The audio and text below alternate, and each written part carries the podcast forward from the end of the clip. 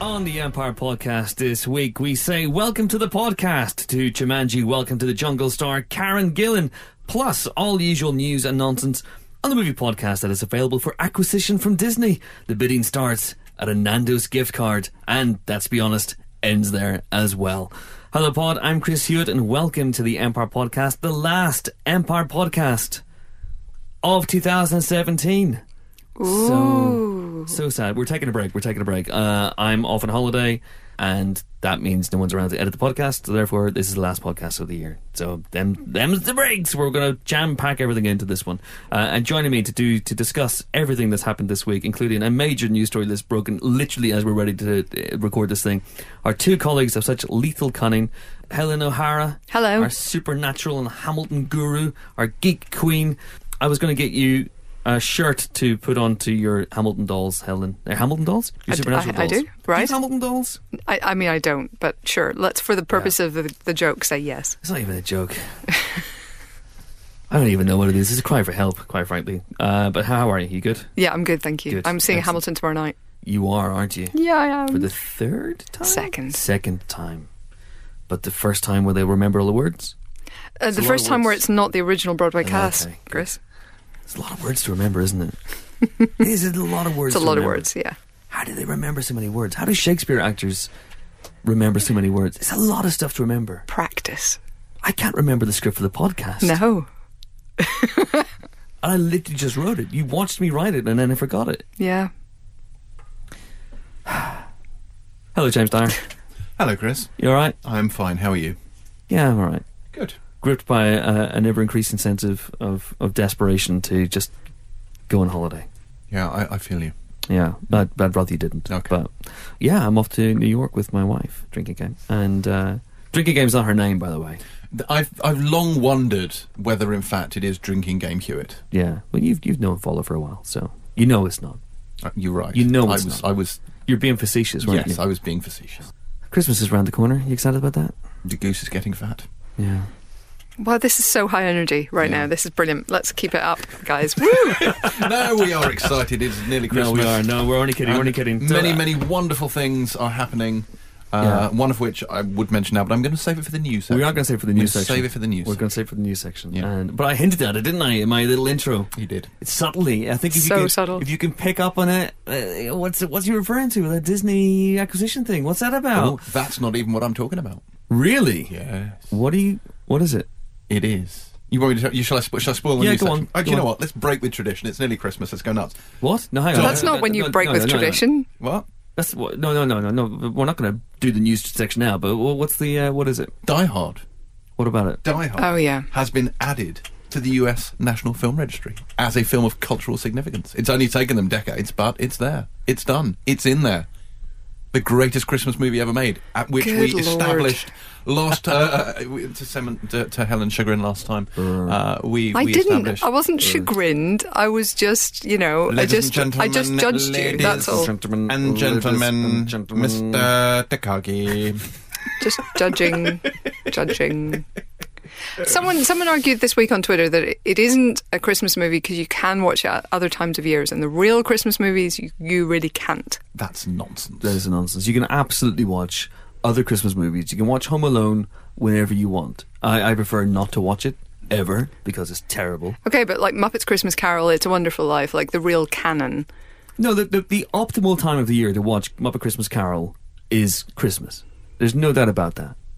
I will- But you could, Whereas there is you could no watch it bad in time March. to watch Die Hard.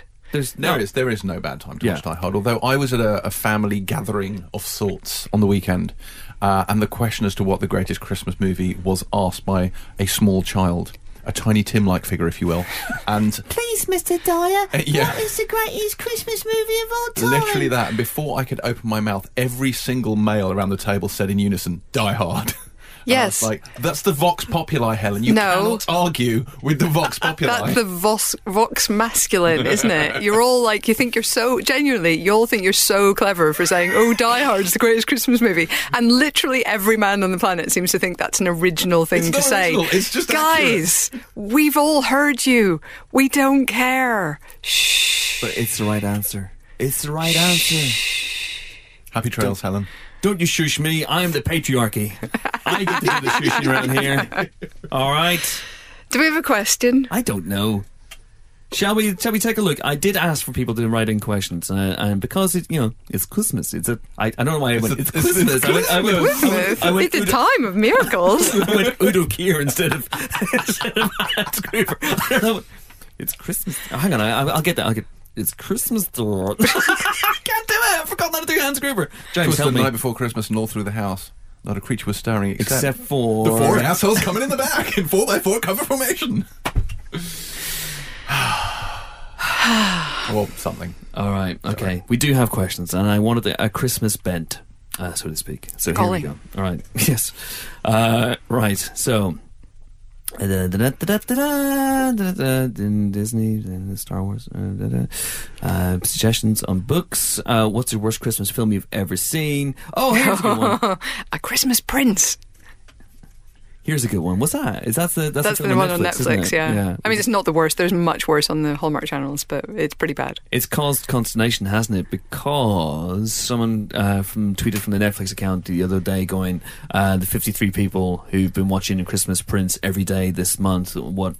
Who hurt you? Who hurt you?" yeah. and people, and it's a funny joke, and people go, "Ha ha ha ha!" Funny joke, and then other people went, uh, "Excuse me," and they took the glasses off their face in a very serious manner and went, "Excuse me, I think you'll find two things: one, Die Hard is the greatest Christmas film of all time. secondly, I'm Peter B. McJagger. I don't know what's happening.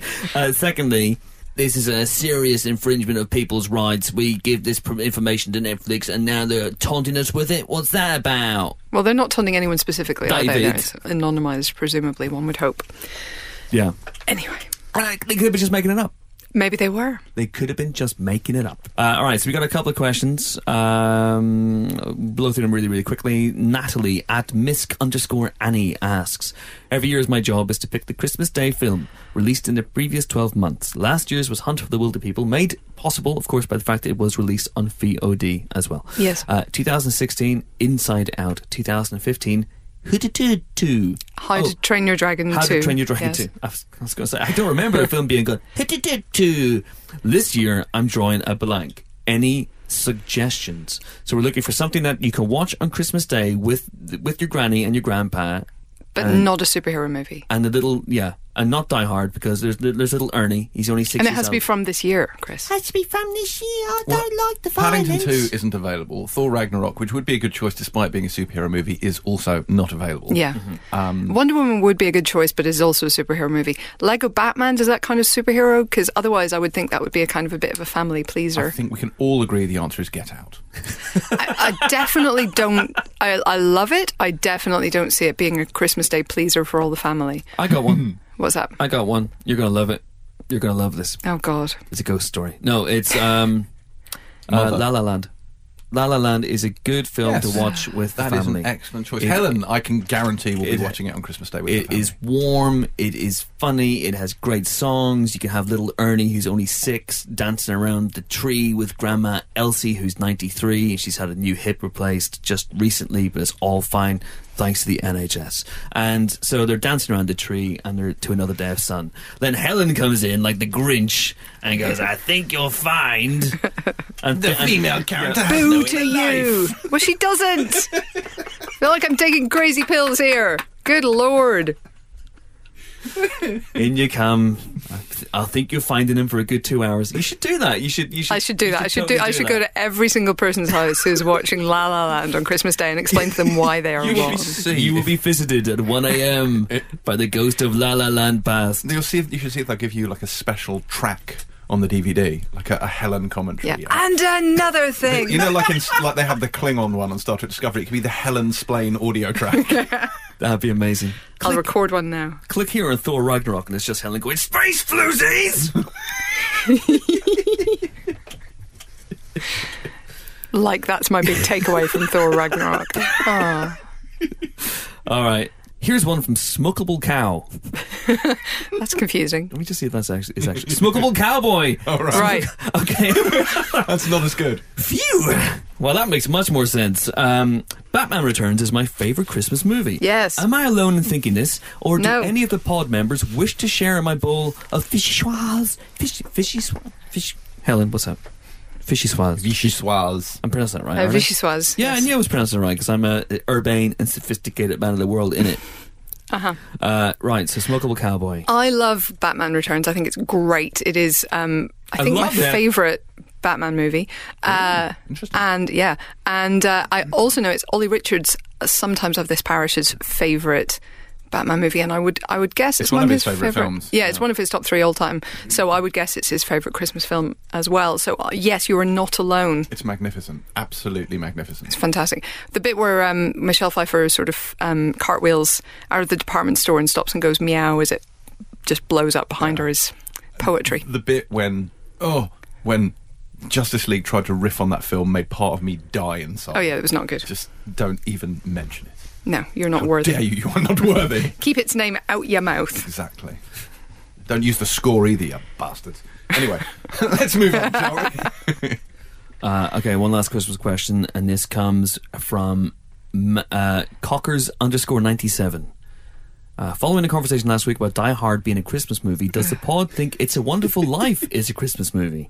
And then I responded from the Empire account going simply, yes, the pod thinks it's a Christmas movie. Yes. And then Fandango Groover leapt into the fray going, You have to admit it is less of a Christmas movie than Die Hard, in that only part of it is set at Christmas. No, you don't. It's it's it's absolutely a Christmas movie because it's one of the sort of classic Christmas stories. There's the, the sort of the Christmas Carol model, which is bad person becomes better at Christmas. Mm-hmm. There's also the It's a Wonderful Life model, which is good person realizes things aren't so bad at Christmas. Yeah. Um, and that is genuinely one of the archetypes of a Christmas story, uh, not to be confused with a Christmas story, which is a third archetype of Christmas movie. Um, and and it absolutely is 100% Christmassy, and it is more Christmassy than Die Hard. Uh, well, Helen. It's more about That's the spirit of not- the season than Die Hard is. We're not going to have this mean, discussion again. that's- Is it though? Yes. Is it though? Yes. You're both crackers. Uh, It's also a movie, let's be honest, that ends with a man running down the street yelling, Merry And- Christmas! and And, it's then- like, The old building and loan. And then saying, I must have missed 60 minutes. or hang on, let me do it. I must admit, no, I can't do it. I've forgotten how to do it. you can't do I them. need, I I need to do Hans Gruber doing Eddie Vedder to get it Yeah, back oh. to get back into the er, That's her Er, her her her her er er um, must missed sixty minutes. There, I got it back. Hans I got Gruber, it the back. Pearl there we Jam go. is right Hans there. Gruber does Pearl Jam. Um, what was the question? It's hard to say. okay. It's really hard to say. uh, this is this is going to be a fun one, right? So that's that settled.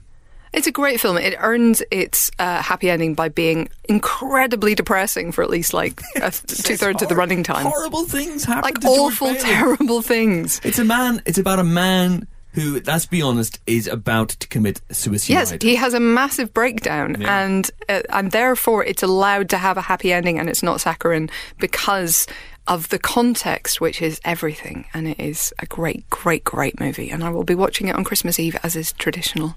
Double I bill. will be watching Love Actually, uh, for it is a far superior film. Okay, I want you to read the takedown of Love Actually and come back to me because I do like it, but all the criticisms against it are completely valid. It's Terry terrible. White and I are an island of two in defending that film to our deaths. Chris is looking at me like a, I, I don't know what. What is this? What is this? Love, look? act- love actually is, um, you know, a hate crime.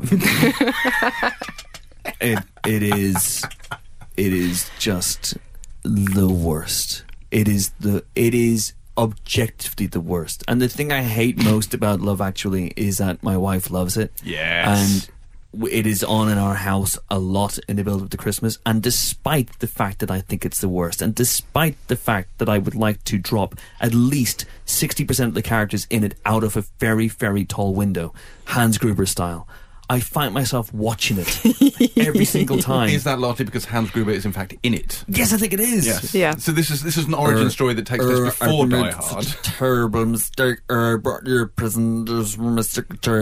And you got, and it's it's so awful. The sequence where Andrew Lincoln goes to. Oh, don't talk about it. Oh, my that's bad. Sweet Jesus Christ! Did you watch uh, the the Love Actually the Red Nose thing? Yeah. Yeah. Well, so did that Did that happened. not redeem it for you? I mean, I mean, it, it could have been funnier. Yeah, it could. Actually, do you know what? It wasn't really. Good. Let's move on. I was invited to be in that. What? Uh, I was invited to be in it. Uh, you know, where Hugh Grant gives a little press conference. And they Yeah. asked if I, they asked if I wanted to come down and be part of the the you know. Why the on press earth corps did you- didn't you doing do it? Oh information. I had plans. It's honestly, my it's as if God. I had plans, and it was a long way from where I live, and I was like, no, I can't be bothered. You are the Um, worst. but uh, yeah, so that's my excellent anecdote. Have you ever gone to the house of a best friend whose wife you're in love with on Christmas Eve and stood outside with a selection of really creepy signs and a terrible tinny uh, tape of carol singers that would not fool anybody for even the remotest second and stood there on Christmas Eve and professed your love for her? And then have you had that woman kind of go, oh, that's sweet, instead of the most creepy psychopathic stalker move I've ever seen in my entire life and then run down the street and kiss you on the lips, but in a way that says, "Oh, I'm actually I'm flattered by your attention, and I kind of love you too, but he saw me first, so I'm going with him instead." So there you go. There's something for you to you know, have a memory of. It- it's just awful. N- not not for You've that. never done that, okay? No. If you want to have your question read out in the Empire podcast. You could do so via a number of methods. Uh, we are on Twitter as Empire Magazine, at Empire Magazine, and you can use the hashtag Empire Podcast. Uh, we're on email, podcast at empireonline.com. Hello. I, I- it's just something that I feel honor bound to mention at Yes. this point. You are literally, as we speak, as we do this podcast, wearing a Die Hard Christmas jumper I am. that says, "Now I have a machine gun." Ho ho ho! And on the Yeah. back of it, on the back of it, it actually Yep. has a gun, Christmas taped Yeah, it does. to the back of the. uh, So does. definitively proving once and for all, against Nothing. Helen, that Nothing. Die Hard is the Christmas movie. I mean, just oh, good lord. this is why I'm single. Helen, I, I like and I appreciate It's a Wonderful Life, but does it have a scene where George Bailey straps uh, several pounds of C4 explosives to a chair and drops it down at an elevator, going, you know, Take this under advisement, jerkweed. no, I'm pretty sure it doesn't. I've only seen It's a Wonderful Life a few times, but I'm pretty sure it's not in the director's cut. Glass? Who gives a shit about glass? Good lord. Take this under advisement, jerkweed. That's my terrible Jimmy Stewart. the, problem, the problem, Helen, is that you're a policeman. There are rules for policemen. What is even happening? Good lord. We must stop this now. Every time a bell rings, these two star up about bloody Die Hard again. Every time a bell end rings, these two start up about Die Hard. Okay. Uh, you can also get in touch with us on Facebook, where we're at Empire Magazine. All right, should we talk about the, the news? Sure. Yes. Should we talk about the news? Should we start with Die Hard since we basically talked about it non-stop. I mean, you've said everything there is to Well, no, that because story. there's- There is there is more to it. Also included in the honors list this year are, um, among other things, The Goonies, Superman, La Bamba. I mean, really, La Bamba. Uh, yeah, I'm absolutely serious. Uh, Spartacus and Memento, because they had 25 films a year, and these are among the choices for this year. All right, So sure. there you go. Hey, speaking of Die Hard, um, that's obviously filmed at the, Nakatomi Plaza. which is also the, Fox offices, which brings us to and they now belong to Wait a minute. Nakatomi Plaza. Now belongs to Disney. Oh my god! yes, that is the news that Disney is buying 21st Century Fox from Rupert Murdoch for the, you know, eye-watering sum of 52.4 billion uh, dollars. I got gazumped, guys. How much did you offer, Chris? Twenty-five pounds. Wow, that is a lot for you. That is that's, That was that's five pounds generous down, offer. and then a pound a year for the next twenty years. Sure, sure. Um, it's actually totally six six point one billion with uh, including some debt, um, but that is an enormous, enormous uh, deal with enormous potentially implications for basically everything. And it's literally been announced as we were coming into the pod booth, so we've had no time to consider those implications whatsoever. Um, yeah, what we is kind of it- have because this is this has been on the uh, agenda for a couple of weeks. In fact, I keep I keep saying the last couple of Yeah. weeks. We'll talk about this when it's done, guys. Uh, until then, it's just idle speculation. But uh, it's kind of done. yeah, it is. Do you think? 'cause we discussed it before. You think, or you you voiced the opinion that maybe Disney would keep the Fox livery as kind of like a sub brand. Do you know what I mean? Like they they, they would still like say Deadpool. They made a Deadpool three. It would be released as a Fox film, even though Fox is owned by Disney. Well, this is certainly the the the, the hope. We don't know at this point what the Disney plans are Oh, yeah, for anything. Mm-hmm. for 20th Century Fox and for filmmaking going on uh, i- i- in the future. What we do know is that Disney as a company is very family focused, and Disney as a filmmaking company is does not make a lot of movies a year. It makes a lot of tent poles, makes a lot of blockbusters, but there are very very few Queen of Catways. You know, Fox make lots of movies a year. Fox Searchlight Yeah. which is also part of this, make really interesting movies. They, they make movies that are, are artistic and art housey and uh, academy friendly. In the Shape of Water uh, is, for example, one. And of course, they make films that, that take a risk artistically. Uh, Deadpool and Logan are R-rated films, and you would wonder that if Fox were completely absorbed into Disney, would Disney? As a company where, you know, I imagine there's a massive swear box and people aren't allowed to say, you know, I- Hmm. even the F word. I wonder if those movies wouldn't get made. I don't think that's necessarily the case um, because Disney has had more adult arms in the past. in the past, but there's been a definite move I know away there from has, that in the last few years. but having the Fox name brought under Disney, you know, if you're going to continue to do what they've done and you, you value them to the tune of 66.1 billion, presumably you want to keep them doing what they do. So I, I don't That's think the it's hope. yeah. So I That is uh, don't the think it, it is necessarily a sort of contradiction, and and uh, and it could actually widen what Disney do um, in quite interesting ways. So yeah, um, it also, of course, brings the one Star Wars film which wasn't fully under the Disney umbrella Mm-hmm. um, back into the fold. Uh, that's a new hope, obviously. Yeah. Um, It, it, it- there's lots of interesting questions are raised, and obviously from a from a from our point of view, from a geek, from a geek point of view, it's very hard to avoid the oh, will we now see all the Star Wars films with the Fox logo and the Fox fanfare reinst- reinstated Oh, to to the movies, which should be great. I mean, the Last Jedi, which we'll talk about in a few minutes on the on the podcast. You know, is the third Star Wars movie that doesn't have the Fox logo in front of it. We're not counting the Clone Wars movie, come on. Uh, but and it, it still feels weird to me. It still feels wrong. It needs for me to have the Fox logo, but that's a cosmetic concern. And X Men and the Avengers universe and the Marvel Cinematic Universe. We'll talk about it in a second, Yeah. obviously.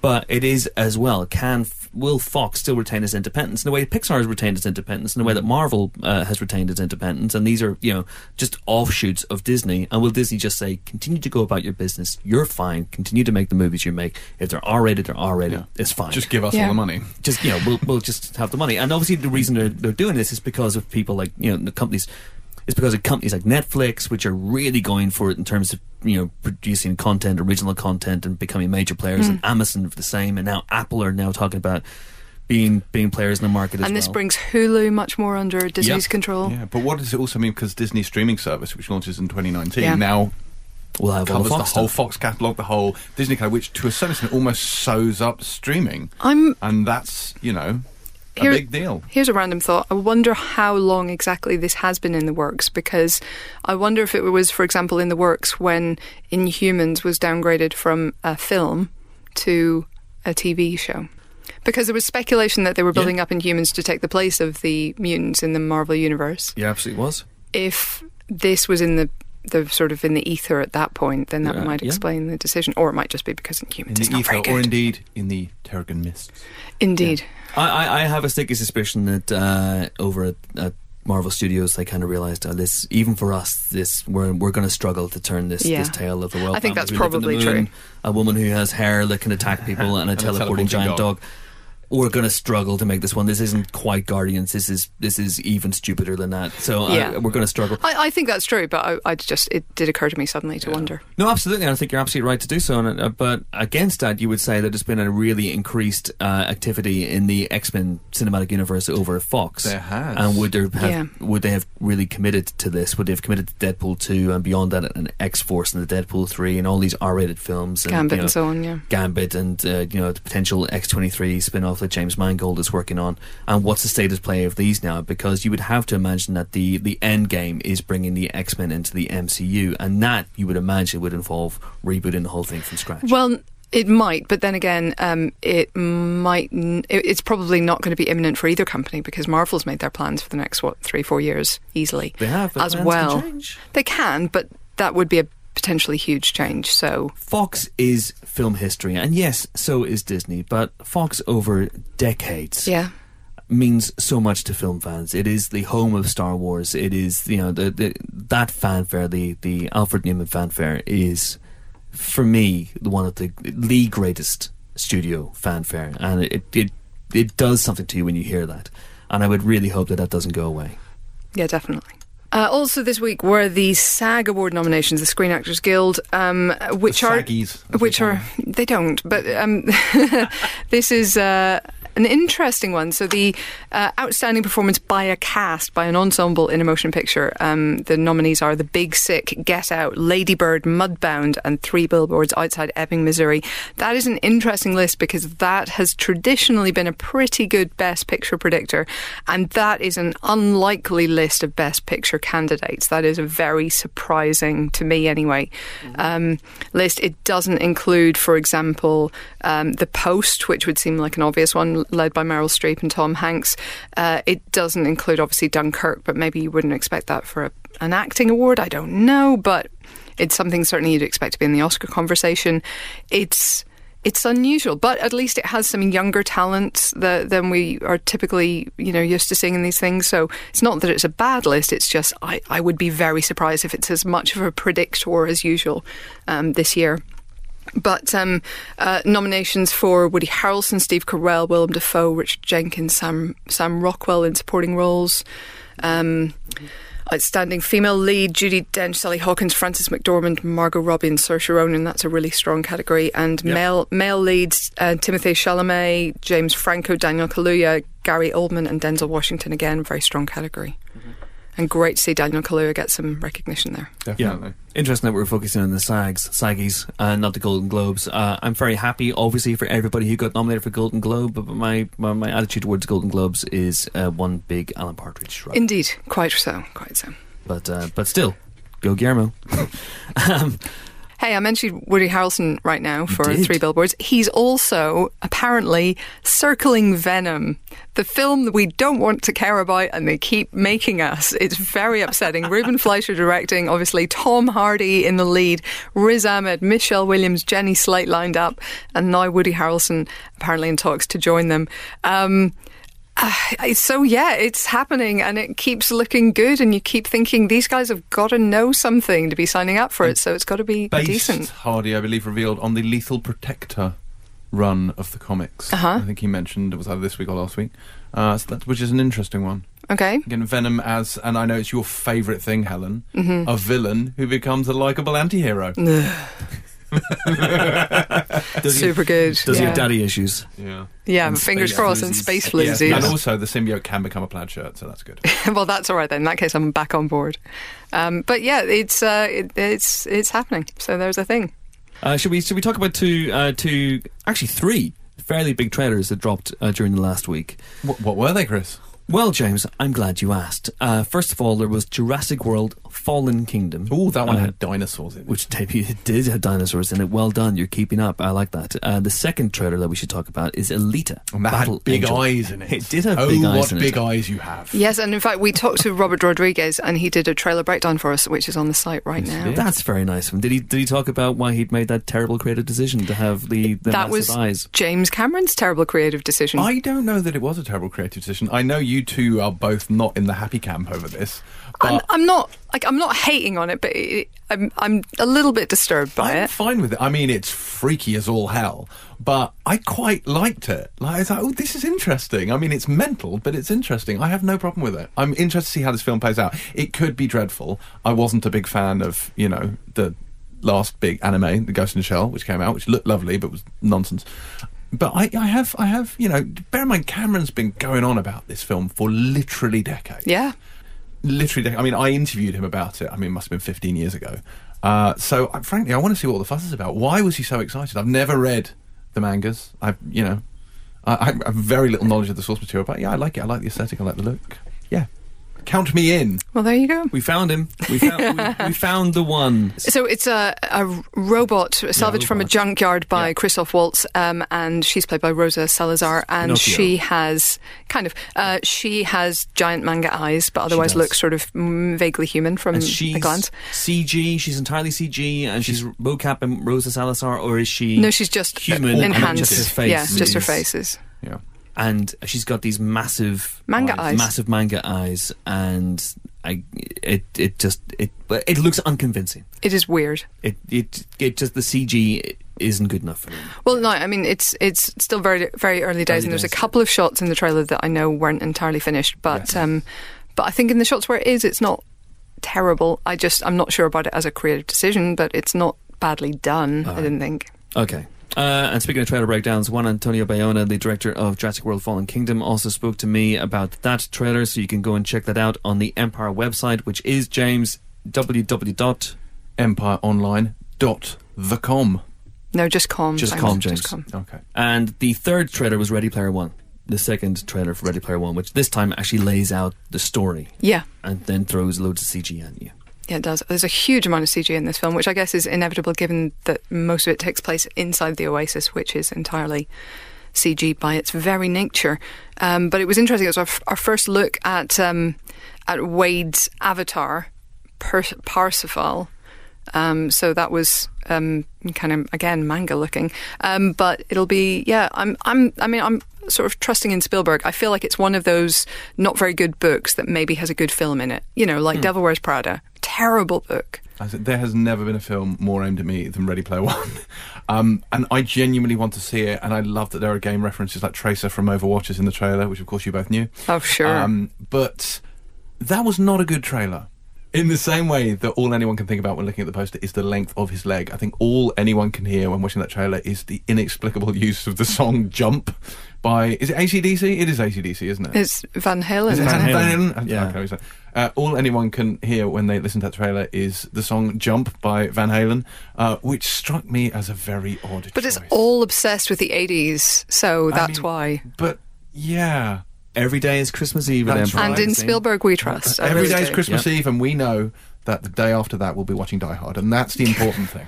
Can I just say, by the way, and we were talking about bad books being adapted into great films, uh, an example that comes to mind, just off the top of my head, Helen, of Sure. course, is Roderick For- Thorpe's book, Nothing Lasts Forever, which is a not very good book, uh, but was adapted into a movie in 1988. Oh, good um, uh, what is it? It's called um, Die Hard, which in German, of course, means Le Hard. So, very Well, no one who knows German could be evil.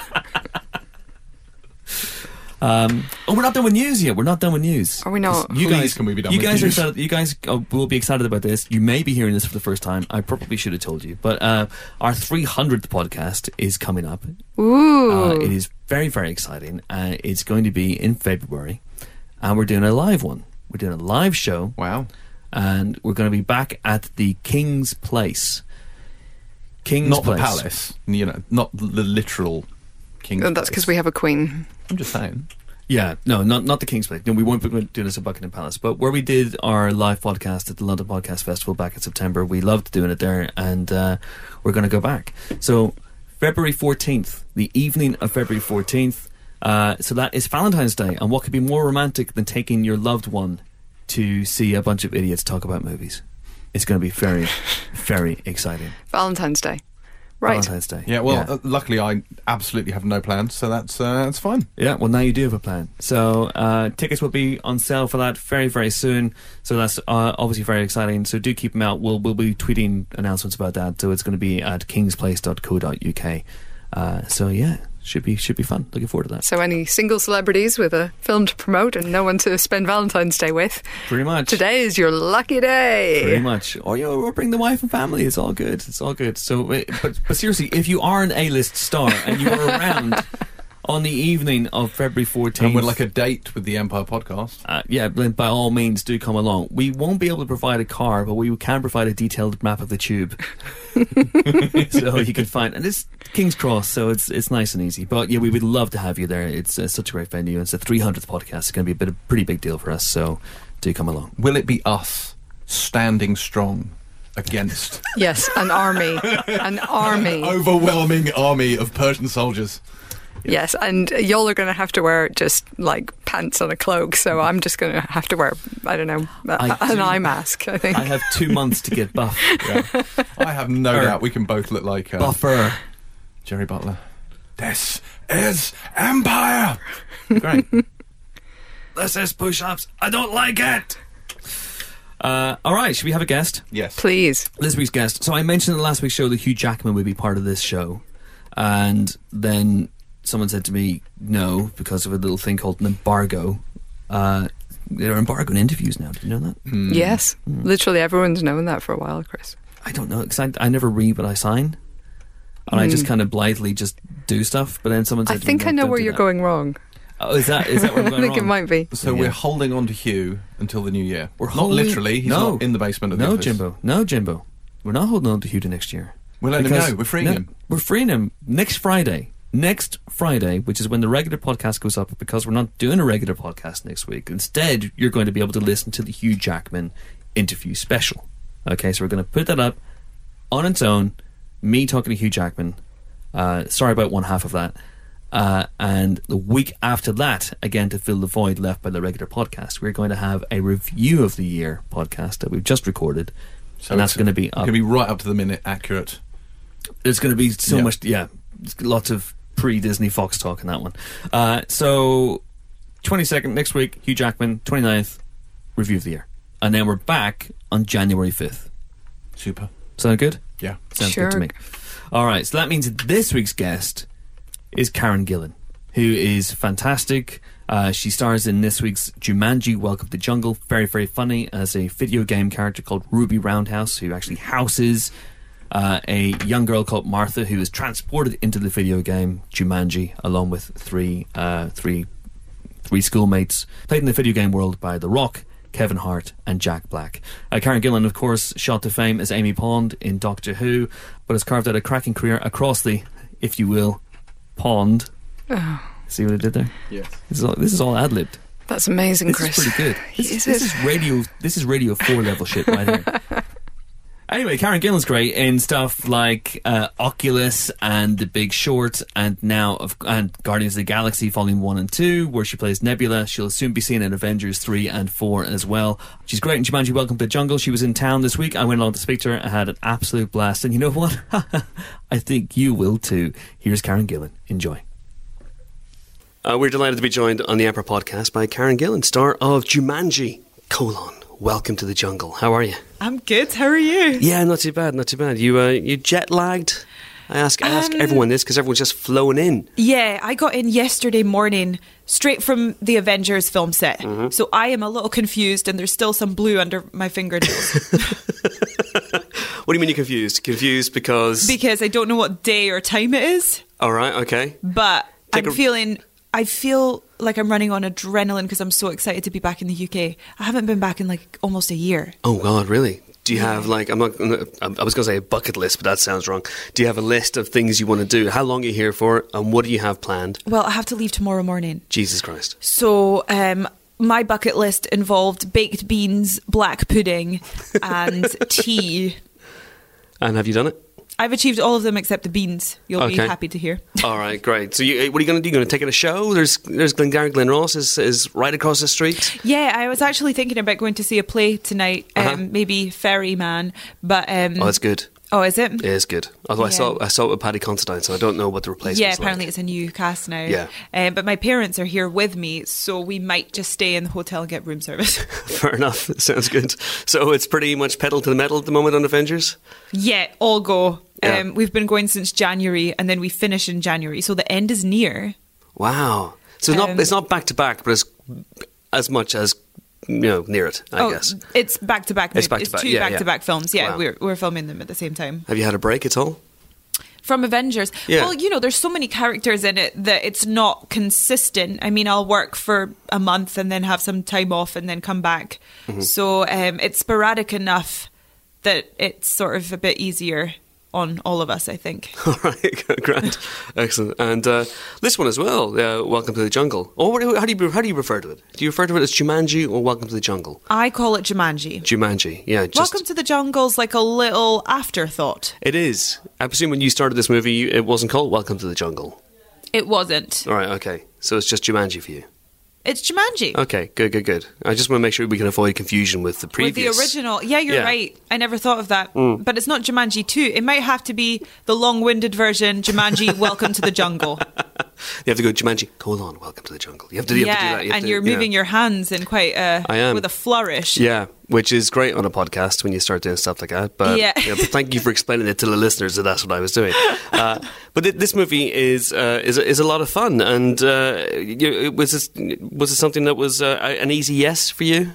to, Um, to do yes. this? Yeah. it was a bit of a no-brainer for me um, because I am such a fan of the original. I am the number one fan of the original film Jumanji. Okay. Okay. Why? Why number one? What, what was it about Jumanji that? I just loved it so much growing up. It's in my top three films of all time. It goes 2001: A Space Odyssey, Right. A Clockwork Orange, Jumanji. I can see why. yeah, right? Kubrick. Kubrick. Joe Johnston. Exactly. It makes sense to me. Logic. Uh, uh, d- have you triple billed that before? That seems to me like that would be one hell of a Friday night. Perhaps that's what you should do. I've never done tonight with that. I your should do parents. that in one, Yeah. one fell swoop. That would take that would take a while, wouldn't it? Two thousand one is a bit of a, that's a long That's sit. a bit of an epic one, yeah. yeah. Uh, so what would you do? Wh- Which which order would you watch those films in? Would you watch 2001 first? Would you save that to the end because I think uh, you know 2001 has always felt like the ultimate movie of all movies to me Right. because it's like the ultimate story in a sense of, Uh-huh. of like man's relationship and existence to to the universe. Uh-huh. So like it feels like a finale. However, it's so long. There's even an intermission. There's an interval in the middle of it. I went to see it in the cinema in London, and there was a real interval. Right, okay. Because it's so epic and long. So I might have to get that out the way first.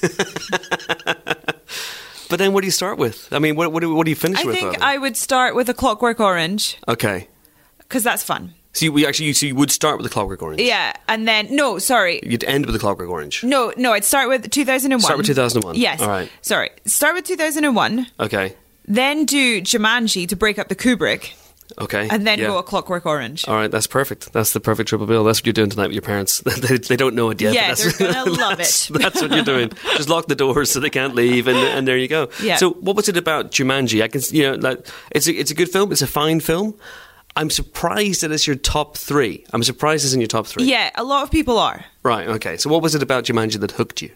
Um, I, you know, I think when you ask people what their favorite films are, usually there's one in there that's just An childhood emotional- nostalgia. Yeah, an For emotional most choice. men, they would say Back to the Future. That's- I feel is that one of yours? It's it's one of my favorites. It's not my top three. but Okay, it's, fair. It's, it's up there. Yeah. Okay. So a lot of people would answer that, and that that you know, Jumanji is my version of that, um, where you just it's just pure nostalgia and happiness and memories, and I loved it so much, and I loved like the lion that's really scary in it, and I loved Robin Williams more than anything. So you- you have very fair memories because uh, you, you mentioned Back to the Future. I have very strong memories of watching that for the first time. Right, My yeah. dad taking me to the cinema. Did, Right. What was Jumanji like for you? I didn't go to the cinema, but I just remember being in my living room watching it and being scared of the lion and also loving Kirsten Dunst in it. There's Yes. a line where she, when someone calls the house and she puts on an English accent and says, Oh, sorry, you have the wrong number. And I remember laughing hysterically at that as a child, thinking, That's the funniest thing I've ever seen.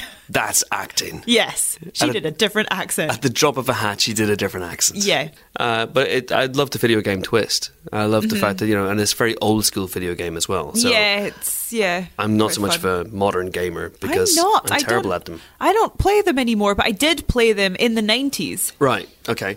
Tekken. Love Tekken. Tekken. Okay. yeah. Classic. Okay. Anything like this? Anything like sort of adventure games that Jumanji is kind of riffing on? Um, well, I think Tekken's kind of in the vibe of my character. She does a Uh-huh. lot of fighting. Yes. Yes. Um, I don't know that I ever played a game like Jumanji, though. I don't think so. I don't know if there is such a game exists. Maybe something like Monkey Island or Oh, Or something I like don't that. know. I hope that they make a video game out of it now. that'd be nice. That'd be Yeah. nice. Yeah. See, you see yourself as a as a sort of pixelated avatar type thing. That'd be yeah, quite I'm fun. open to that. uh, so you were playing a video game character, uh, Ruby Roundhouse, but also you were playing Martha. Yes. Within that that character. So Yeah. y- you know, do you did you work with the previous actors to the, the young actors, the teenage actors, to kind of get their rhythms and their mannerisms and Yes. infest those in the characters. that you were- Definitely. you're playing? Yeah. um, yeah. Well, Morgan Turner is the girl who played the 16 year old version of Martha, and um, I I shot all of my stuff first, so I basically went out to breakfast with her a couple of times and just sort of like spent some time with her to gauge her overall vibe which i then took into my version of the character Mm-hmm. but she hadn't shot anything yet so I shot all of my stuff, and I basically had free reign with the character to create something I wanted, and then I just passed on all of the traits that I had given her onto All right. onto Morgan, And I was like, take these if you want them, but she's yours now, so do what you want. Okay.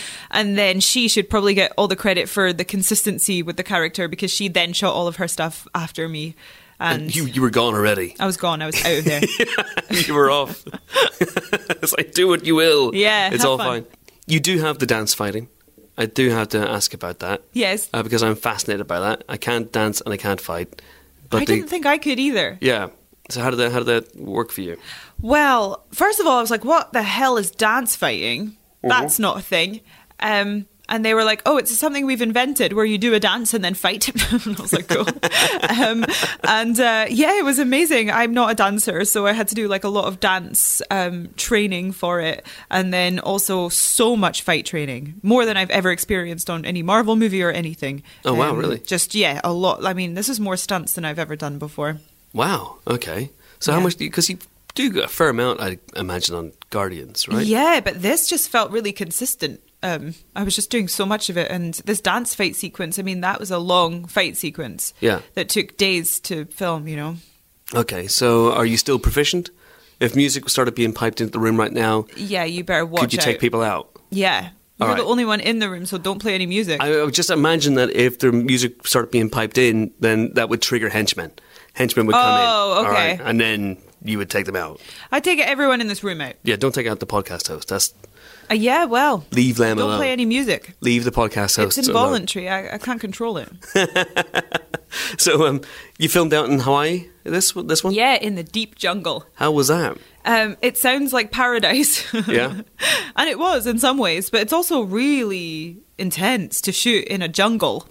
Yeah. Because it's really hot, really humid. There's mosquitoes biting you, and when you're Scottish, you flare up when that happens. Right, because you've you've you obviously I guess wrestled with midges in the past, and yeah, midges are just like a small, small little taster of what a mosquito can be. right, okay. So did you like did you dance fight mosquitoes? did Yeah, it you was consistently- ward them off that way. Yeah, but apparently they can just fly around it. Um, yeah, they were biting me left, right, and center, so I had to cover myself in bug spray while trying to maintain this fake tan that was applied to me. So it would just all be mixing together and like running down my leg. and then let's let's talk about the centipedes in the jungle. Centipedes can fall from trees at any given moment, so you're just never safe. Jesus Christ! Yeah. And what what do they do?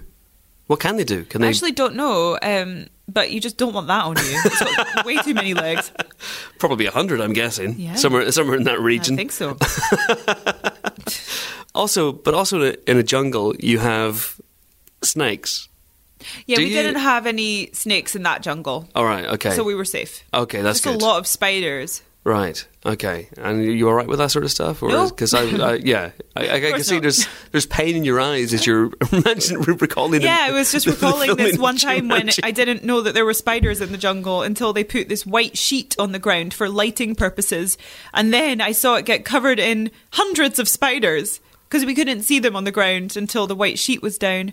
And then I realized like how many must be really down there. Oh my god! Oh my god! Because I'm I'm thinking back to your co-stars as well. So obviously Dwayne has Dwayne. I like to call him Dwayne. First name terms. Mr. Dwayne, Mr. Johnson has filmed in jungles before. In fact, he's been in a Yeah. film called Welcome to the Jungle. I know. before, which is Yeah, it's kind of his So thing. it's so weird. Every film starring The Rock should now have the subtitle "Welcome, to the, jungle. Yes, Should you're be right. Fast and Furious Nine, Welcome to the Jungle. Fast and Furious Ten, Welcome to the Jungle, and just so on and so forth. Yeah. In fact, am I right in thinking that the title of Avengers Four is Avengers Welcome to the Jungle? You're correct. Well, there you go. That's the It's scoop. All of my films now. as All your well. films, all his films. It's the big hot scoop. Mm-hmm. Yeah. So, so um, that's going to be everywhere on the internet in a second. Yeah. What have you done? should be. Hang on, I'm gonna, just going to live tweet this. Um, so he's filmed the jungle before. Jack Black did Tropic Thunder in the jungle. So they, they have a little bit of jungle nows where they where they guiding you through, going stay away from that tree. It's got they did. It centipedes. certainly didn't show. they were not handling the jungle. None of us were. really, I, I find it very hard to believe that. Dwayne Maybe Johnson would be- Dwayne, but you know he's from Hawaii, so it's his territory. You know. Did the animals? Is it a bit like Bobby Cannavale in the film? Do the animals Yeah. heed his call? Yeah, everyone does. All the humans, all the animals. The the accent in this is a lot of fun. When did you first discover you were good at accents? Very young age. All right. um, I realized that I could do that really young. Um, and I used to run around my house doing this like old southern granny voice. I remember.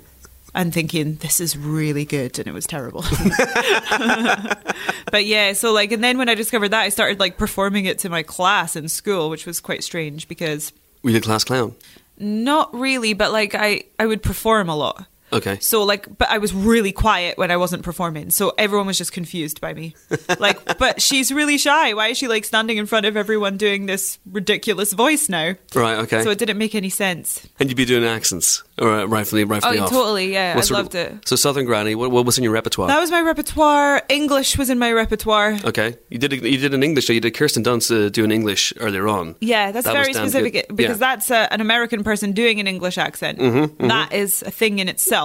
Yeah. So there's English. There was uh, Southern Granny. There was everything. yeah, no, like I loved it. Uh, e- Even when I played Barbies as a child, I played them in an American accent, which I didn't realize is weird until recently. Like a few years ago, I was like, oh, it's kind of weird. I was like putting on this accent the whole time. That's what everyone does, right? Well, maybe it is. Yeah. Okay.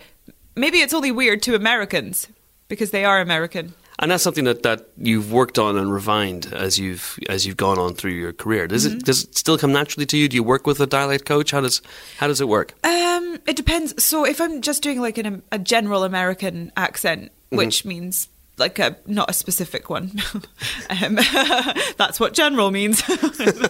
Uh, like you needed that explanation.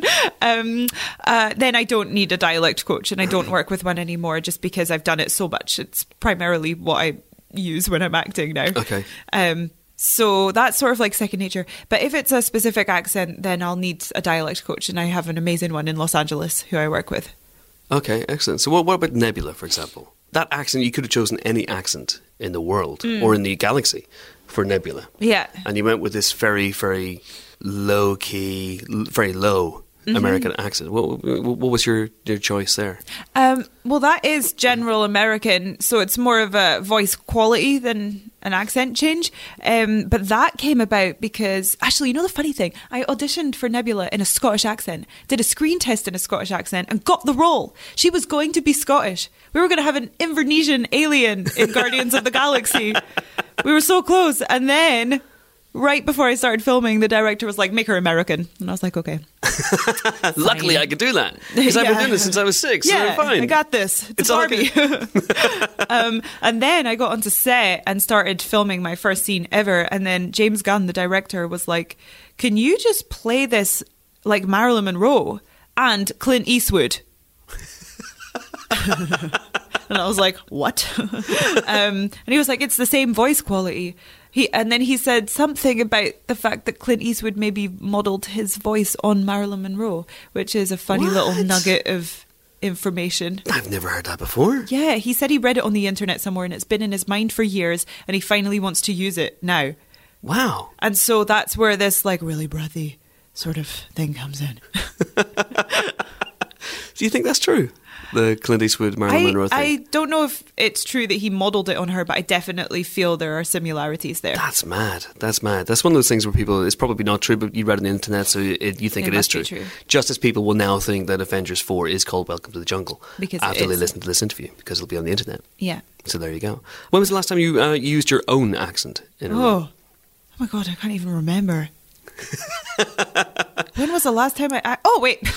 it was in my movie that I directed. Well, there you go. there you go. Yes. Because I was just about to ask about that. ah, nice Yeah. little segue. And there you go. Nice, or- nice organic segue. So this is the, Yeah. the party's just beginning. the party is just beginning. This party is just beginning. No, my you don't mistake. have to stress the is. I don't know why I did that. don't stress that, please. So, so it's the, the party is just beginning, or the party's just beginning. no, it's apostrophe Party s. is- The party's just beginning. Party's just beginning. So I was right in the first You were place. right. I don't know why I did that to you. Well, there you go. Okay. Well, look, glad we got on Sorry. the same page finally. um, I'm very intrigued by this movie. Can- What, what can you say about it? I can say that it is a film that I wrote and directed. Mm-hmm. Um, I wrote it a few years ago, and it's set in my hometown, Inverness, in Scotland. Uh-huh.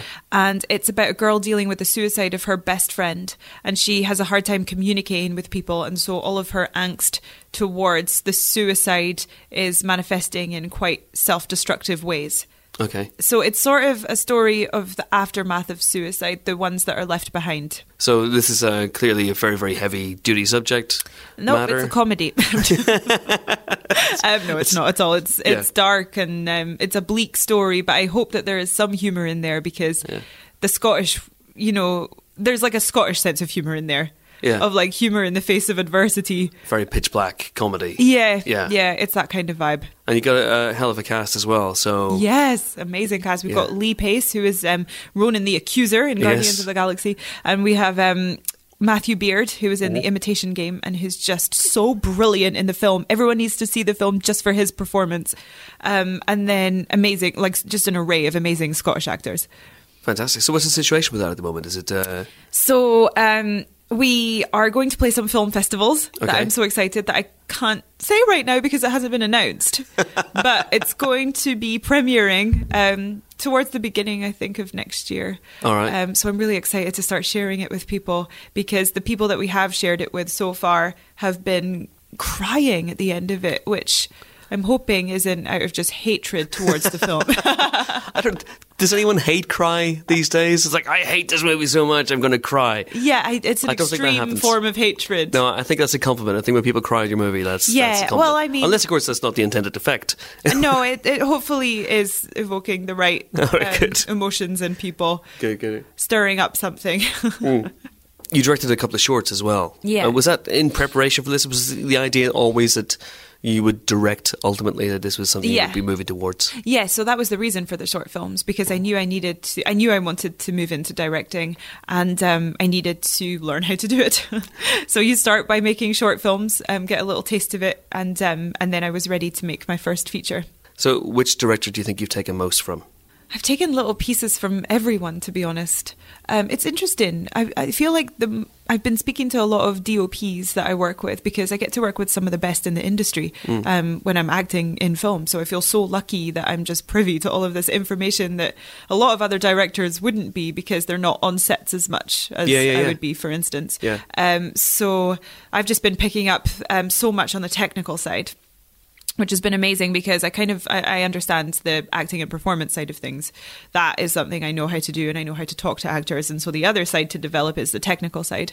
So I've been working a lot on that, and um, I just know what I like when directors are working with me, and so I feel like I've definitely taken all of that on board.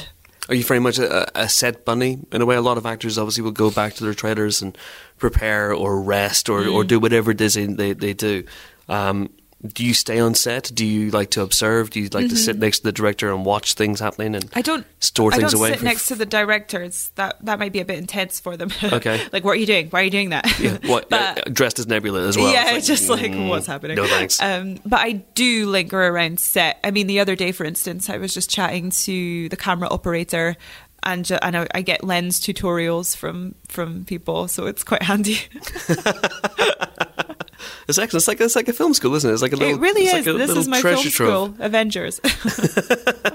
It's not a bad film school. Not Not, the a bad one. worst. Um, so, Karen, we have this thing we do in the uh, podcast from time to time with people. There's a thing called that we have called I am debunker. So there are Okay. facts and trivia and, and you know stuff about people on the IMDb. yeah, Most of it's rubbish. yeah, I know. It's So, so, just random. I want to throw some stuff at you. Okay. All right. So and then you, you can confirm whether it's true or not. All Okay. right. Uh, became a huge fan of the situation comedy Community after her flatmate told her about the Doctor Who parody Inspector Spacetime. True or false? False. False. I didn't I didn't follow it as much as this makes out. My my flatmate in London did introduce me to Inspector Space Time and I thought it was really cool. Okay. But I didn't turn into a fully fledged community fan. Yeah. I, don't- thought it was amazing. I just didn't watch it that much. so. We, we can downgrade. We can downgrade huge fan to To appreciator. appreciator, occasional fan. All right, great. Um, the Daleks Mm-hmm. on Doctor Who had to be redesigned to match your height, as you're half a foot taller than Billy Piper, who was the first companion in the revival. I don't even know if that's true, but I heard that too on set, but I just didn't believe it at the time. I just didn't. I don't know why I've chosen not to believe this. I mean, it's pretty demeaning to the Daleks to have me standing next to them.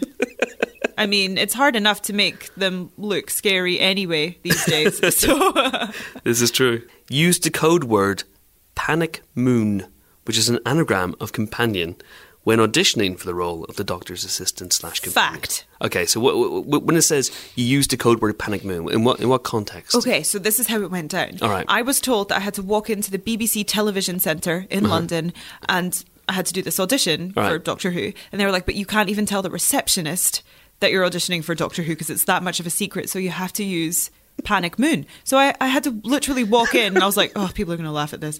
And I was like, um, I'm here for Panic Moon.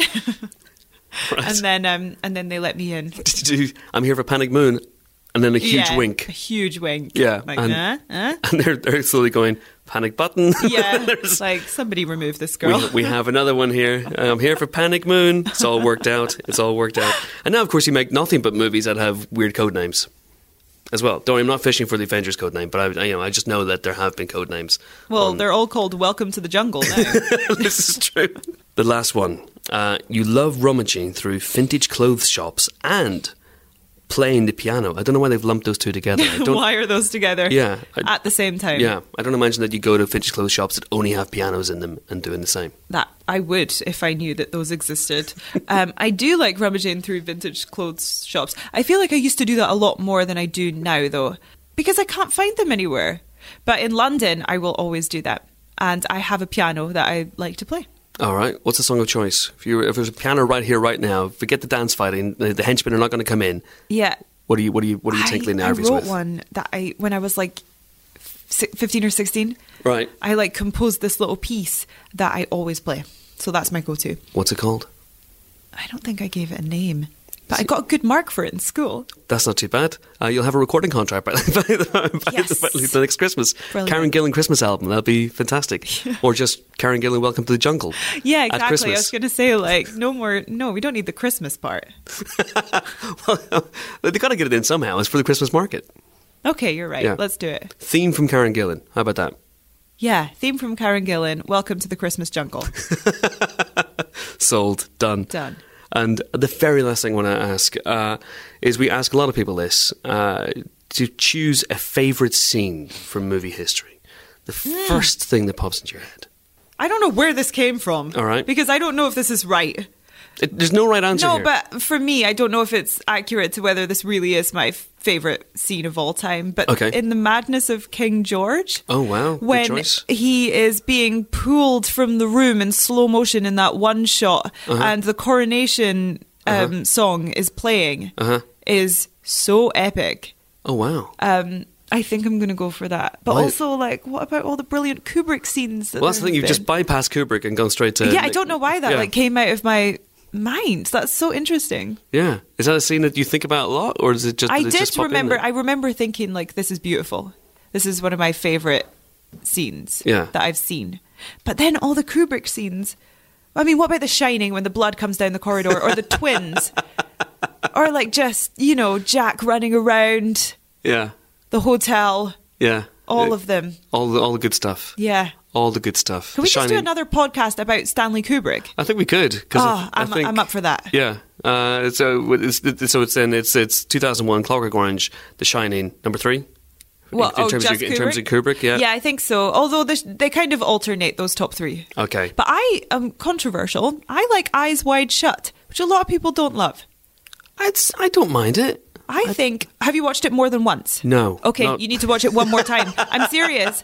It's like olives. It's an acquired taste. All right. Okay. I'll give it a go. Brilliant, Karen Gillan. Next time you come back on, we'll do a Kubrick podcast, That sounds exclusively great. Kubrick. I want to do that. That is my my promise to you. Okay, That- that's the great. Empire Pledge. Fantastic. It's been a pleasure. Thank Okay, you so great. much. Thank you. Thank you.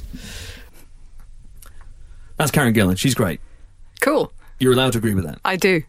Yeah? Yeah. James, do- where do you stand on Karen Gillan? I'm a big fan of Karen Gillan's. Yes. I think she's very, very good. Well done. Mm, Oculus, in particular, was one of my favourite horrors of whatever year it came out in. T- I'm going to say 2011. It was very, very good. Yeah, But I sounds will- right. I will be completely wrong on that, I'm sure. Also stars Battlestar Galactica's Katie Sackhoff.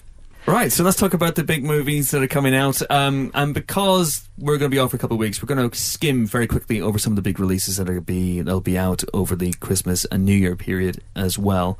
Uh, we can't review The Greatest Showman yet; it is under embargo. But Helen Yes. and I have seen it. Yes. Uh, Helen, can you communicate even roughly to the folks uh, at home what it's about? It is the story of P.T. Barnum, played here by Hugh Jackman, who um, uh, starts off his career sort of uh, as a circus man, guy- basically almost. Uh, I hesitate to use the words freak show because, as you'll see from the film, it's entirely inappropriate. But he gathers a collection of unusual and odd things, um, gets people to pay to come and see them, and then basically keeps upping his own game in search of, um, first of all, just some profitability, but eventually respectability as well. He wants to be respected as well as just successful. Yes. And what's what's special about this film, Helen? What makes it stand out from the crowd? Without, of course, I must I must uh, implore you not use any review language. No, well, I wouldn't dream of reviewing it, but I will say that this is a musical uh, version of the story, that it's, uh, it zips along through the medium of music. Um, s- some songs written by um, the guys who did Dear Evan Hansen, which just, just won like all of the Tonys uh, this year. And, And, uh, the lyrics for La La Land, your favorite film of the year. Sh- um, you're half right, Chris, and uh, and it's got a great cast. I mean, you've- you've got people like um, Michelle Williams, uh, Rebecca Ferguson in there as well. Some great newcomers also among the um, the cast. Oh, Zach uh, Zach Efron and Zendaya as well are fantastic. In, or well, I don't know if they're fantastic. I couldn't say. I'm embargoed, but if they if I had seen if I was able to say, I probably would say that. Wow. Look, it's really hard. Okay. is- As So your tough. lawyer, Helen. uh, right. All right. So we we can't. We even definitely say, can't review. We can't even say what we've given it, can we? no, we definitely can't review The Greatest Showman, um, which is a shame. All right, but check it out because I think the embargo is up on Boxing Day when the film is out. I think it's up on the 20th, in Is fact. it out on the twentieth? no, the embargo is up on the, The 20th. embargo is out on the twentieth. The film is out on Boxing Day, so you'll Correct. find out what Helen thinks about it uh, on the twentieth. Because you wrote the review, didn't you?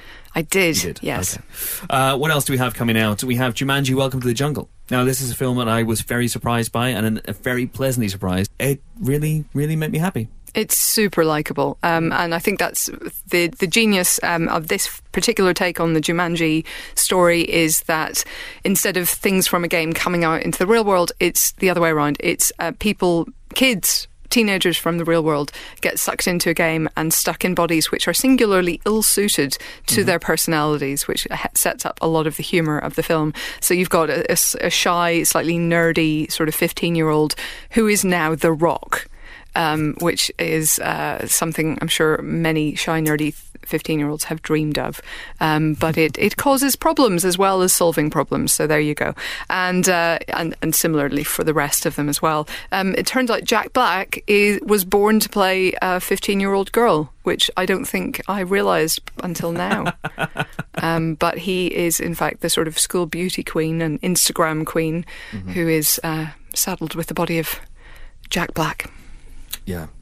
and it's really it's just yeah it's it's a little bit too long i would say Mm-hmm. um, it could have maybe cut out 20 minutes half an hour Mm-hmm. but um, but there's a lot of good stuff in this film uh, and it's j- it's very funny Yeah. uh, it's very charming and um, and it's yeah i just had a blast really Yeah, I, I I went back and forth in this one honestly between three and four stars because I really really enjoyed it. Uh, and three stars is as- obviously as you know, a recommendation, but I do wonder if you give it four stars, that maybe raises people's expectations and they see the film and it's a perfectly amiable film. Yeah. it's funny and it makes you chuckle all the way through, and the chemistry between the the, the main four in particular uh, is is off the charts and they're really funny and they're playing against type and it it made it restored my faith in the rock. I mean, I've said recently on the podcast that I, I just I, I I- I feel for a while he's been coasting on charm. His choice of projects is somewhat questionable. His choice of directors is somewhat questionable. And this is a movie that makes you realize, oh my god, there's a really there's a really funny, really talented comedic actor in there.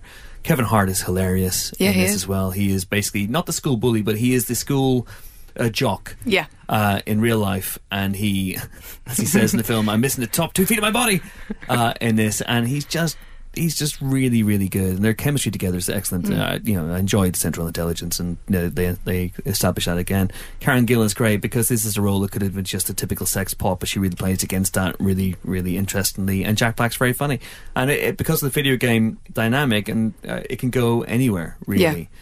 Um, there are moments. I mean, it has a real world aesthetic in, within a video game for a long, long time, and then it gives into CG overload a little bit towards the end, which is a bit of a shame. But uh, I enjoyed it a great deal. Yes, a it's great a lot deal. of fun. So this is three stars. Yeah. Officially three stars. But you know what? It could easily be a four. All right. Out on January 1st is the directorial debut of one Aaron Sorkin, who is James's personal god. And this is Molly's Game. Are you? Yeah, no. Its full title is the four-star masterpiece that is. Bond's Game. you, you need to read the, the full title. If it's a masterpiece, wouldn't it be five stars?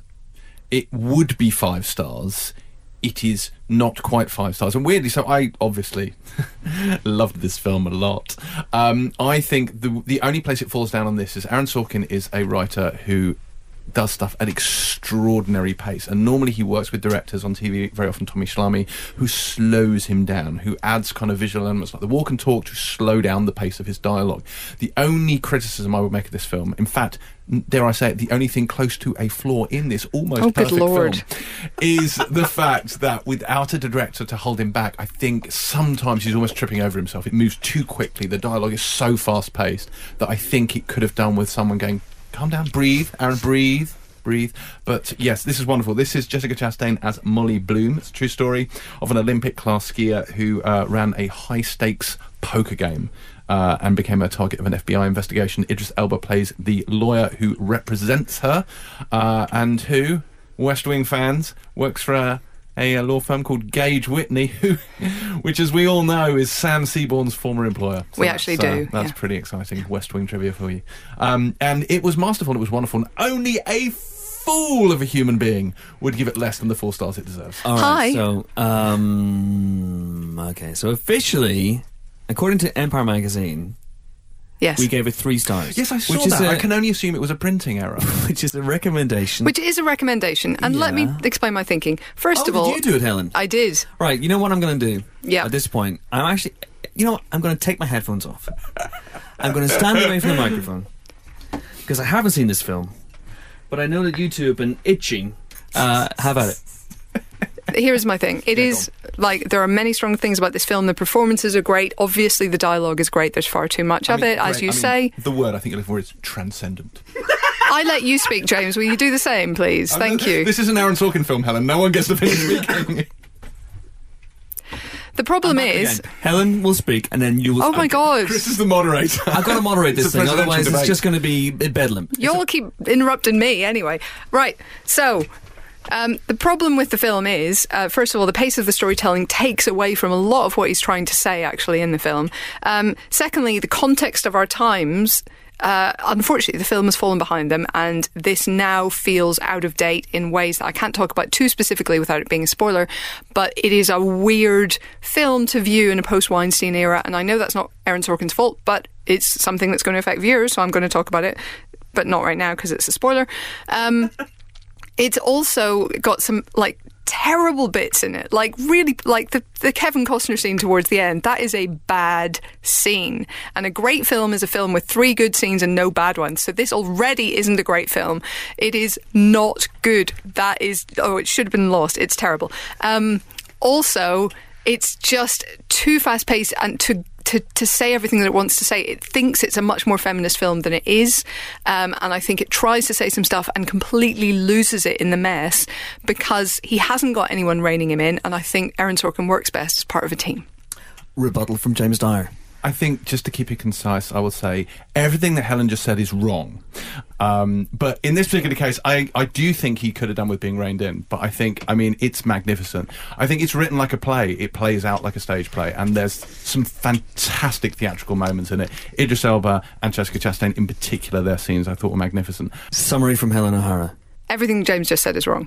Summary from James Dyer. Uh, it is regrettable that the four-star masterpiece Molly's Game did not get the star rating it deserved, but this will be remedied at some point on the website, even if I must add the star myself.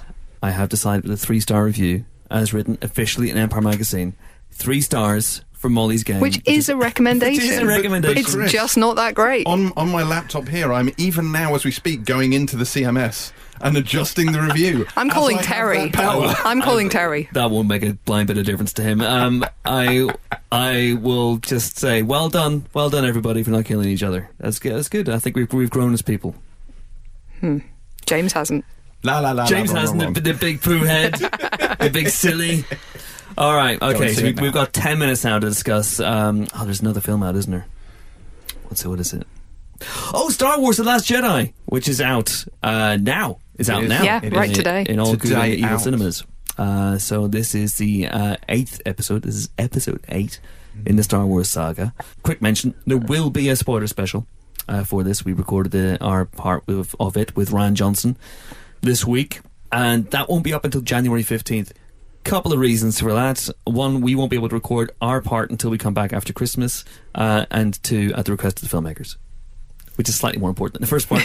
But Yeah. there you go. Uh, so the fifteenth, if that changes, we'll let you know. But at the moment, Jan 15th. But anyway, to the film. Who wants to have first crack at it? We s- open with a gigantic space battle between the First Order, who are still formidable, and the Rebel fleet. Um, there are some surprises in there. Meanwhile, Ray is trying to persuade Luke that he should teach her. He is uninterested, given how disastrously his last teaching job turned out. And uh, during the film, uh, a, a revived and uh, reawoken um, Finn, uh, John Boyega, uh is sent off on a mission that could be crucial to the survival of the rebellion. Right, so that's where we are. So this this picks up pretty much right after the end of The Force Awakens, episode 7. Yeah. Okay, grand.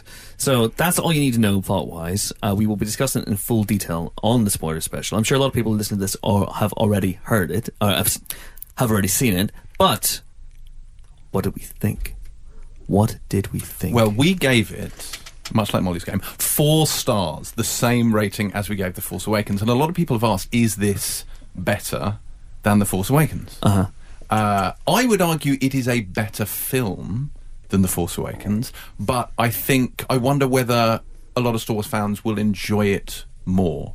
I think the best analogy I've had for this, and admittedly it's a ropey one, so bear with me, is that The Force Awakens is essentially a cover, a cover album of your great, of your your favourite hits. You know, what I mean? it's the greatest hits. It's now that's what I call Star Wars.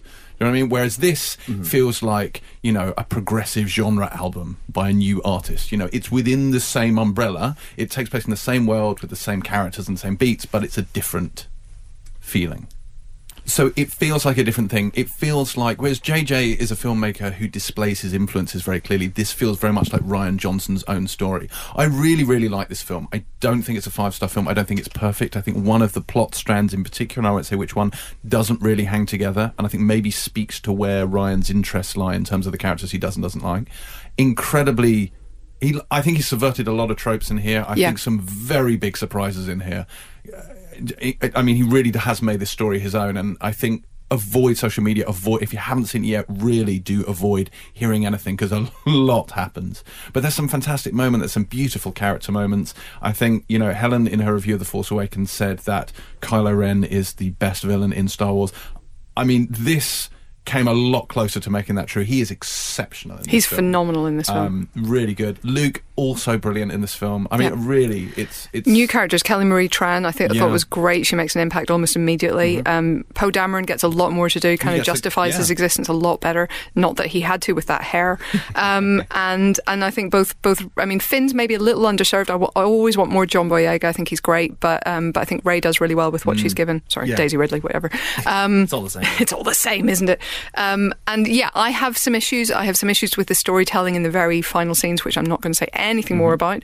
Um, uh, so yeah, I, I, I wouldn't go five stars. I, I wouldn't actually be tempted. And I think the people saying it's better than Empire Strikes Back are simply wrong, I alas. agree. However, I do think it's a very, very good film with so many great, great scenes in it that, that really will will shock you and surprise you. Yeah, I think this more than anything else really does bode well for the future of Star Wars in terms of what Ryan Johnson will do with his new trilogy. Because I think this shows more than anything that he isn't someone who likes to continue other people's stories. He likes to tell his own, and he made this story his own. And I'm fascinated to see what he does with three new films that he can make entirely. his own. Absolutely. Yeah, there, there's some really interesting moments in this. Uh, great performances all the way through. Uh, Mark Hamill actually gets to speak as Luke Skywalker this time, and he is very, very good indeed.